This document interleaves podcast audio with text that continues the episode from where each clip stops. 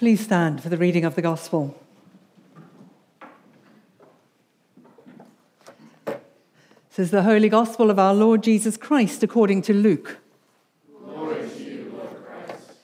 Now they were bringing even infants to him that he might touch them. And when the disciples saw it, they rebuked them. But Jesus called to them, saying, "Let the children come to me and do not hinder them, for to such belongs the kingdom of God.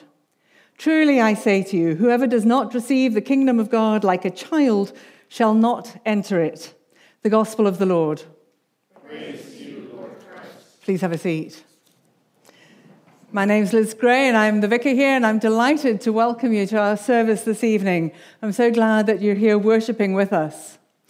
That gospel reading is just such a happy one, isn't it? It's such a lovely one. We've got this idea of Jesus sitting there and welcoming, welcoming children into the kingdom of God.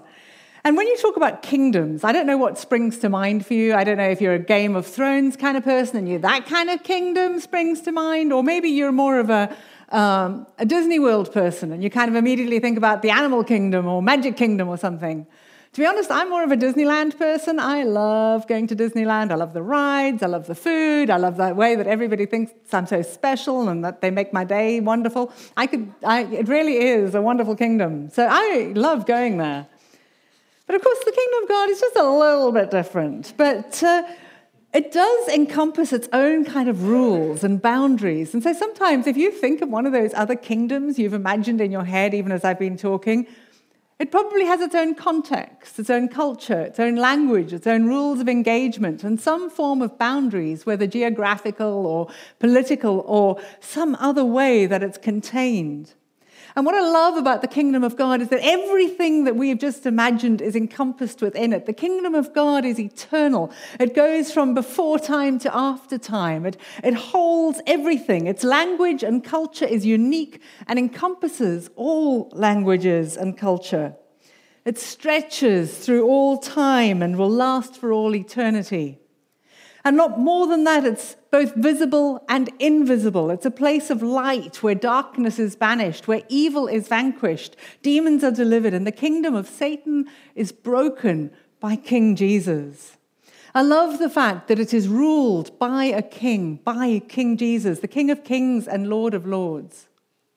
And one of the other things that is absolutely amazing about this kingdom of God is that it's got touch points. Not only are we all invited into the now of the kingdom, but there are actually concrete places and times and moments where it becomes visible as well. So even as we acknowledge and wonder like children at the, at the enormity of it, there are also places where we can engage with it. The only requirement that there is on each of us to step into this kingdom is some sort of recognition that we have really messed up. Taking that moment to come to the God of the universe, the Lord of Lords, and say, "I'm sorry. Will you forgive me? Will you welcome me into your kingdom like a child?" And so we are invited in to accept forgiveness and or we're given forgiveness, and then we can step in. I love the fact that baptism is a wonderful uh, visual moment where we can acknowledge that outward sign of the inner conversion. And so we are invited into the kingdom of children, not without ch- question, because who knew a, ch- a child who didn't ask like a ton of questions? We're expected to ask questions, but we can enter into it with delight and a capacity for joyous engagement. And one of the places, one of the key touch points for the kingdom of God is found in the church. And this evening, I'm going to go very quickly. We're going to look a little bit more at what the church is. And I know we've been doing that a lot. We're going to do it one more time tonight. And then we're going to talk about what leadership of the church is all about. And we're going to pray for our new vestry. And then finally, what are our responsibilities, each one of us, in this touchstone of the kingdom? In this, I love the other metaphor of a meta- embassy of the kingdom. So first of all, what is the church? I love the fact that our reading this evening from Acts talked about when they were first called Christians. This group of followers of the way are beginning to group together and to acknowledge the structures that they need around them. They now have an, a name, they identify. They're calling themselves Christians. And this tapestry is a lovely reminder of how The ancient churches so often painted murals of the saints on the walls around them to remind themselves that they were connected in heaven and on earth to people in the way, people of the kingdom. And these tapestries are actually in Los Angeles, and they're beautiful. If you go online, they're huge, and just people around the walls of the cathedral reminding, reminding the worshippers that they are amongst a host of other worshippers. But even as we read in Acts this evening, there's this sense that the church is wanting to expand out of homes, that it's wanting a little bit more space, perhaps, a little bit more stability. And so we rapidly get into a place where buildings began to be associated with the word church. But we need to always remember that the church is not the building, but the community, the place where we check in to the kingdom, a place where we come to bear witness, a place where we encounter and engage in Sabbath rest together, touching on the holiness of the kingdom. And as we've seen over the summer, the church forming, the church has learnt to deal with all kinds of issues, with conflict, with uh, sexual issues, with cross-cultural issues, with race and gender. And today it's a good thing for us to remember that there are churches throughout the world, churches that we are brothers and sisters with, churches that where our faith transcends any local tradition or habit. So one thing we did in our small group this last week, and I warned them that this was going to be shown up, but one of the things we did is we sat down and we dove into Scripture, and we said, well, what would we come up with as our definitions of Scripture? I mean, sorry, definitions of the church. And so I'm going to show you the three that our small group came up with. So this is the first one. The church is a body of believers set on a hill and founded on a rock, whose head is Christ, making God's manifold wisdom known to rulers, collectively turtled in the armor of God, honoring, suffering, and rejoicing together, a covenanted true vine, grafted to Christ and pruned by the Father, abiding in hope for a future. It's a beautiful, beautiful picture. You're probably a little stuck at the word turtled. Um, it comes kind of from this, this idea that when people collectively Uh, take on armor, there can be a different sort of protection. And so as we were reading about um, the gifts of the Spirit and reading about the armor of God, a lot of the time we think of it as quite individualistic, you know, me and my small armor and you and yours. Um, but we were saying, what would it be like if we thought more about uh, the Roman legionary style of turtling? Anyway, that's a different thing for you to think about. Well, here are two more. The church is God's people from every nation of one mind and purpose, to make God known, to struggle against evil, and to do his work. We do this through the Holy Spirit, who makes us members of one body, the bride of Christ. It is as mysterious as marriage. And our third group said, God's gathering of people through time and space for the purpose of being in relationship with him and each other, to be the living revelation of God's nature, character, and incarnational redemptive purposes to the world. I need to tell you, I gave them a fifty-word limit, um, so they were trying to be as concise as possible. But it's a reminder that there are so many different ways that we can look at the church and that we can grapple with what it is. And each one of these holds so much truth, and it was delightful seeing people prioritizing in their own minds what they feel, felt the church to be. We also had a little look at um, this, this book. And it's called To Be a Christian, and it's a catechism, an Anglican catechism. It's actually being reprinted at the moment, but you can find it online. And there's some really great definitions of just about everything we believe in here, and including uh, the definition of the church. What is the church? The church is the whole community of faithful Christians in heaven and on earth. The church on earth gathers in local congregations to worship in word and sacrament, to serve God according to the Scriptures, and to proclaim the gospel under the leadership of those whom God appoints for this purpose. I want you to notice a number of things from this particular definition. First of all, it's in heaven and on earth. Again, another reminder, like our tapestries, that we are connected throughout time and space to the people of the church. The church gathers in local congregations. This is us here. We are one little part of this global church. And we have three functions: to worship, to serve, and to proclaim, under the leadership of those whom God appoints for this purpose. And so we have leaders.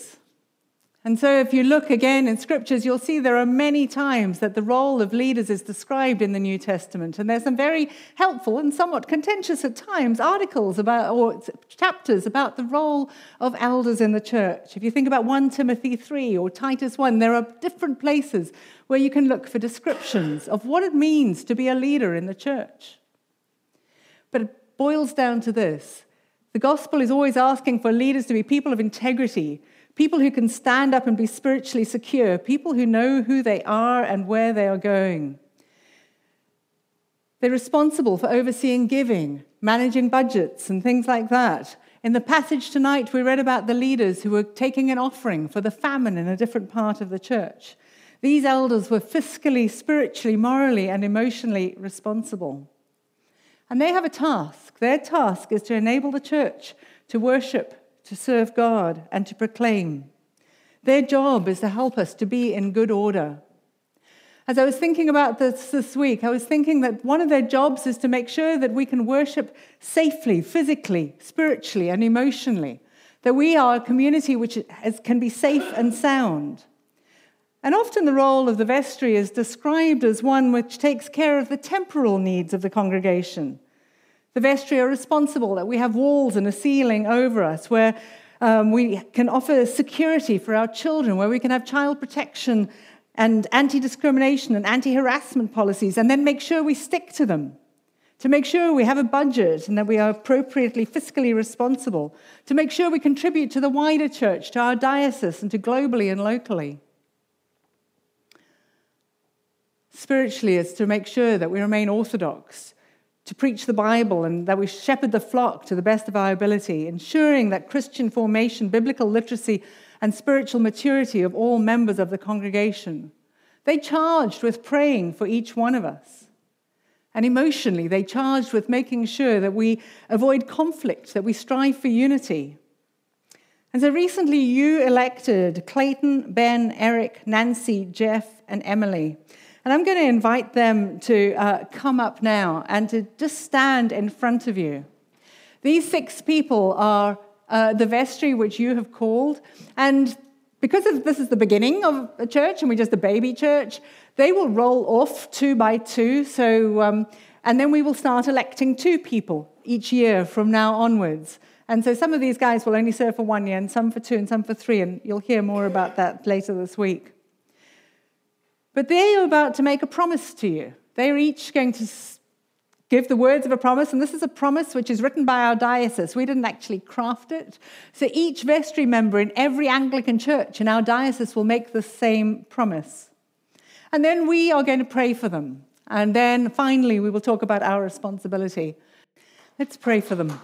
Yeah, we can cheer them as well. But now let's stretch out our hands towards these people, if you feel comfortable doing that, and join me as we pray for them.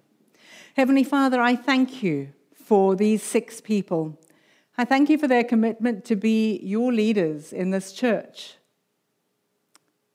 I thank you, Father, they, they will help us to worship, to serve, to proclaim. I thank you, Father, that you will sustain and keep them, that you will bless and guide them. And we ask once more that you will fill them with your Holy Spirit, that they may have all needed wisdom as they make decisions, as they think, as they pray, as they strategize, they plan budgets and read documents. Will you encourage them and sustain them, good Father? Amen. Thank you, ladies and gentlemen. Do sit down. So what now? What now, church? Can you? Can we just relax? Can we just sit back and kind of go, yay, okay, those six, they've got it, they've made some serious promises. Sounded pretty pretty substantial, the things that they just said. There were big words in there and constitution and all these things, canons. Well, no, I don't think so. We each have a role here. So the first thing I want to encourage you to do is to decide now, pick one of them in your head and decide that you are going to faithfully pray for them, that you're going to check in with them periodically. Maybe you will fast occasionally as you think about them and to pray for them. Maybe you will give them a word of encouragement in the next, in one month or in six months or in a year's time. Will you write their names somewhere on your computer or something so that you see it regularly? Because these people are going to be serving you. They're going to be serving us. They're going to be part of making us a healthier community. Because if you go on in uh, this little book, it goes on and talks about what we are. We are God's covenant people and family, the body and bride of Christ, the temple where God in Christ dwells by his Spirit. And we call the body of Christ because all who belong to the church are united to Christ as their head and source of life and are united to one another in Christ for mutual love and service to him. I love the def- dictionary def- definition of a covenant, which is a solemn agreement between the members of a church to act together in harmony with the precepts of the gospel. And this is what we're doing tonight. We're standing together, we're sitting together, and we're saying, as a community, we're making a solemn agreement to act together in harmony with the precepts of the gospel. Because together we make the church. Each of us may carry different roles for a season, but we are all equally in the kingdom of God with our different gifts and abilities, serving one king with mutual, mutual obligations. But finally, I don't know, have you ever been at a feast and you're all standing there and someone says, okay, and you're, you're kind of salivating because the table is full of goodness. And somebody says, we're going to give thanks. And so you, you kind of go, okay, good. And you close your eyes and they start to pray. And you're kind of maybe thinking about the dishes in front of you and how much, where you're going to start. You know, are you going to start with a, the stew? Or are you going to start with that little that caviar? You know, you, the, you're thinking about all these things. And then they, they suddenly, the person who's praying suddenly changes direction. And they say, and Lord, will you help us to remember all of those who have no food tonight? And there's that moment when your tummy kind of shrinks a little bit. And you kind of go, did we have to think about that right now? Um, could we not have thought about the hungry people some other time? So this evening, we are considering a feast. Church, we are so blessed here. We have so much. But as I was writing these words earlier this week, I kept on flicking onto the news and reading about Syria and seeing notes which came through from friends of mine who work in the Middle East, people who work in Turkey, people who work in Iraq and Iran. Tonight, there is so much goodness here, but there are others in this kingdom which we belong to who are facing bombs, who are fleeing war and oppression. And in a moment, Eva Elizabeth's going to lead us in prayer, and I know we will pause for a moment there to pray for those who are undergoing hardship tonight. But so as we come to our feast, we come acknowledging this kind of tension with sober awareness. And the thing which is challenging for us, I think, is not to be less grateful for all that we have. We have to be so grateful. We have to be so grateful with the provision that we're given. When we come to a feast, we delight in the feast. We give thanks for all the good things that Jesus has given us. But we also need to remember our personal and corporate responsibility to those who have less, to the evil we see around us, because together we make the church. Together we are part of the kingdom of God. And so in a moment, we're going to take some silence. You've just heard the new vestry make promises. Some of you made promises recently as you became members of this community. But each of us is engaged in the kingdom of God. Each of us as we go about our daily business. So what is your responsibility? What promises are you making both to this community and to the global church as you function in the kingdom of God? Don't worry if you can hear things in the silence. Don't worry if there are things that distract you. But take a moment just to be quiet, you and God. Take a moment to just think. Pray perhaps for those who are far away. But pray for us too, that we can rejoice with appropriate gratitude while remembering that we are part of the whole of a kingdom. And then after a little while, Beth will lead us, and we are going to sing, Holy Spirit, living breath of God, breathe new life into my willing soul. Let the presence of the risen Lord come, renew my heart and make me whole. Oh, how we need you, Lord. Oh, how we need you, Lord.